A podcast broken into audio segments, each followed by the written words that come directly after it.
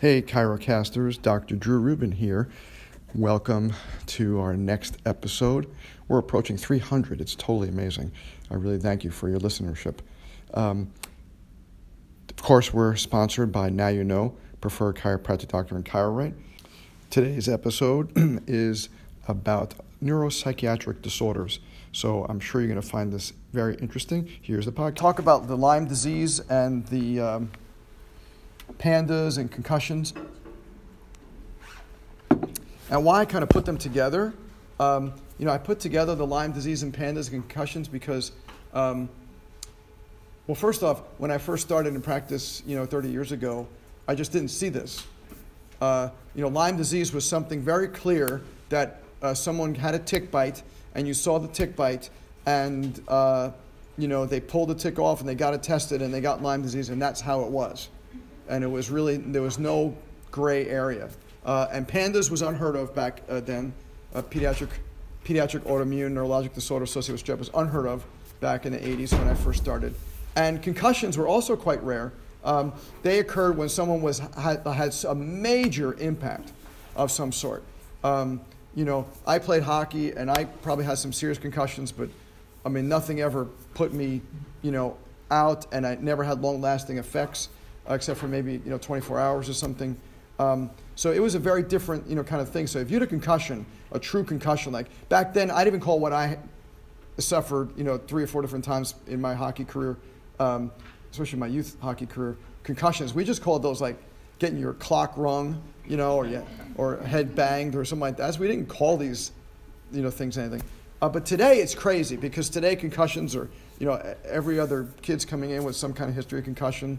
Um, and people are getting concussions from the in- most interesting things. We have a, a, parent recently who was in a motor vehicle accident, and the uh, parent got a concussion because of the airbag deploying and smacking the person in the head. Um, and then that person's head hit the, the, car, the seat of the car, right? So we've seen concussions like that. Um, uh, now we see concussions in little children who are falling, who used to just fall, and now they're falling and getting concussions. So they hit head first, and now they have a concussion also. We're seeing concussions in, uh, especially in, uh, in sports, uh, way more than ever before. Um, and what's the number one sport now that has uh, more concussions than any other sport? Uh, soccer. Which kind of soccer? Female soccer has more concussions than any other one sport now per capita. In other words, there's more girls uh, you know, the prevalence is more uh, young ladies are getting concussions playing soccer than boys are playing football. Even though, now, it's probably more boys, you know, uh, playing football getting concussions number wise, but the prevalence is higher in, in uh, girls soccer, which is interesting. So everything has changed.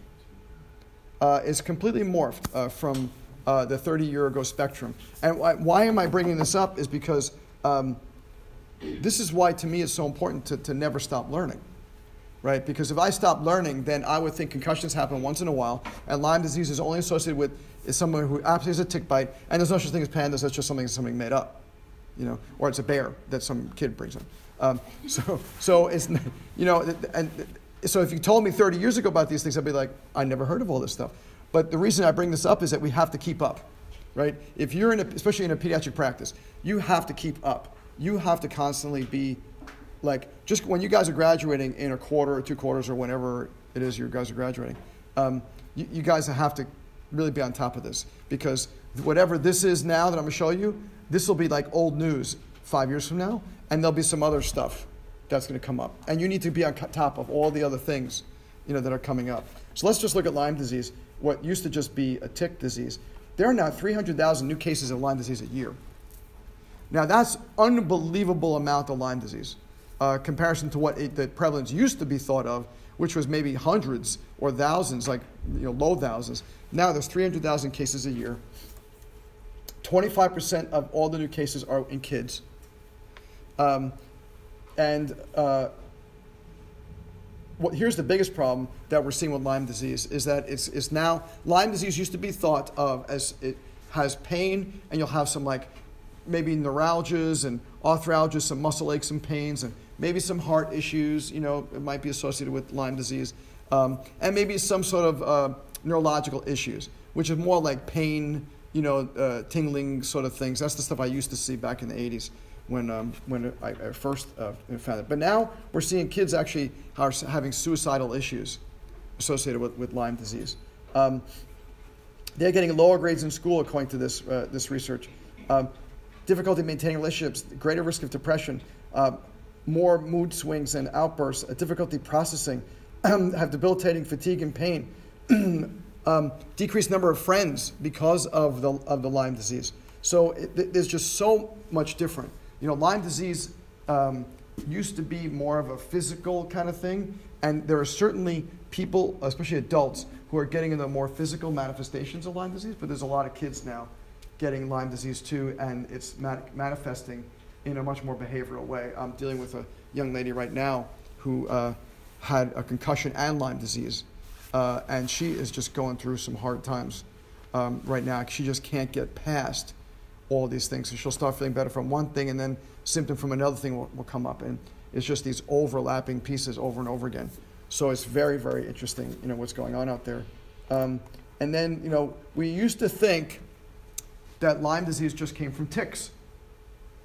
Uh, and most of the research, including even, uh, the, this is from the CDC website, uh, it'll say here, which I think is interesting, there's no credible evidence that Lyme disease can be transmitted through air, food, water, or from the bites of mosquitoes, flies, fleas, or lice.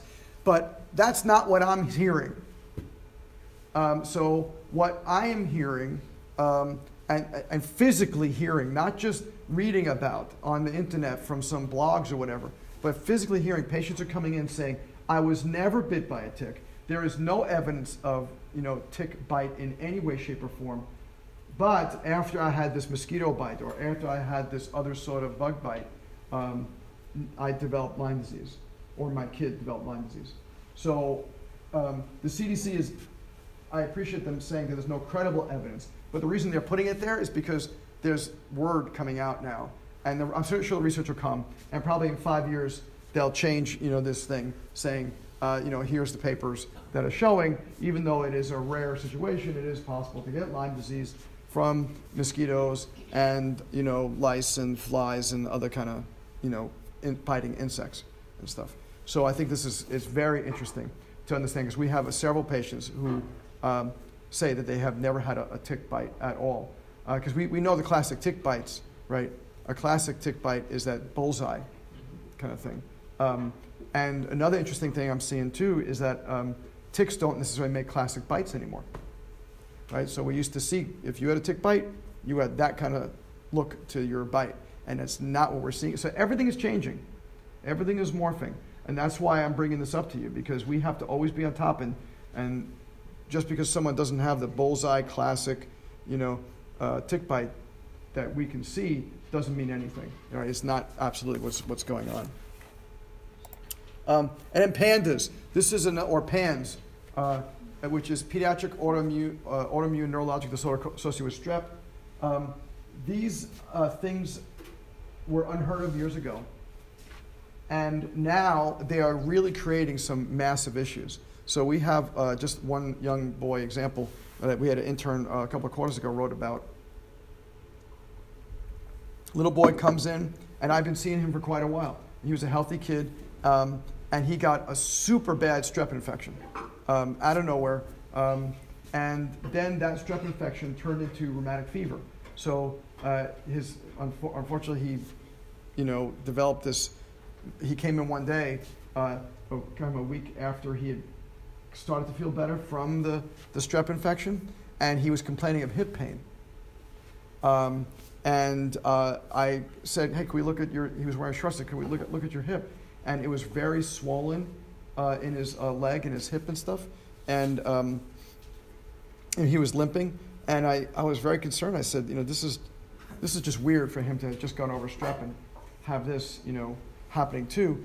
And I said, let me just lift up his shirt. Let me just see what's going on and now he has this the classic rash uh, that you'll see in like rheumatic fever, which looks like someone blotched some red paint on him.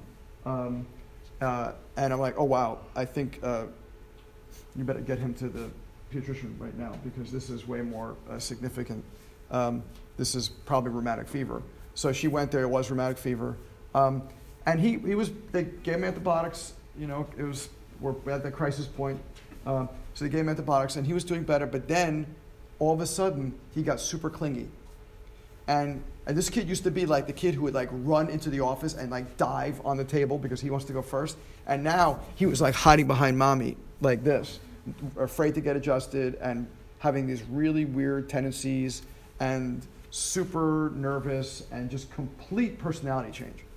It was really fascinating. So um, we sent him to a different pediatrician who's a specialist in this, uh, and we started doing some neurological work, which we never had to do before because this kid was perfect neurologically. Um, and that's another interesting thing you'll see with these things is that kids who were neurotypical before will become atypical after they develop Lyme disease or pandas or something like that. These their premotor reflexes that were gone because I've tested them and they weren't there, all of a sudden they're there. Um, so we started working with him with that, and the pediatrician started working with a bunch of probiotics and uh, homeopathic things and whatever, and um, and now he's back to his normal, you know, jumping on the table, you know, self. Um, but here's the interesting thing: is that once a child gets Lyme disease or PANDAS, uh, they can get it again. So they're super susceptible, uh, and that's what we have to worry about. Is is uh, is you know these kids uh, need to stay adjusted, need to keep their immune system boosted, need to eat super well because if they get sick, they do have a tendency to just like if you like you sprain your ankle and now it kind of gets weak. Well, now their immune system is kind of weak. Um, and they're, they're now classifying, they're, they're developing a whole new classification of this uh, pandas and Lyme stuff, especially, where they're calling it uh, autoimmune neuropsychiatric disorder. That's the latest thing that they're classifying into a new a lump of autoimmune neuropsychiatric disorder. You said that when they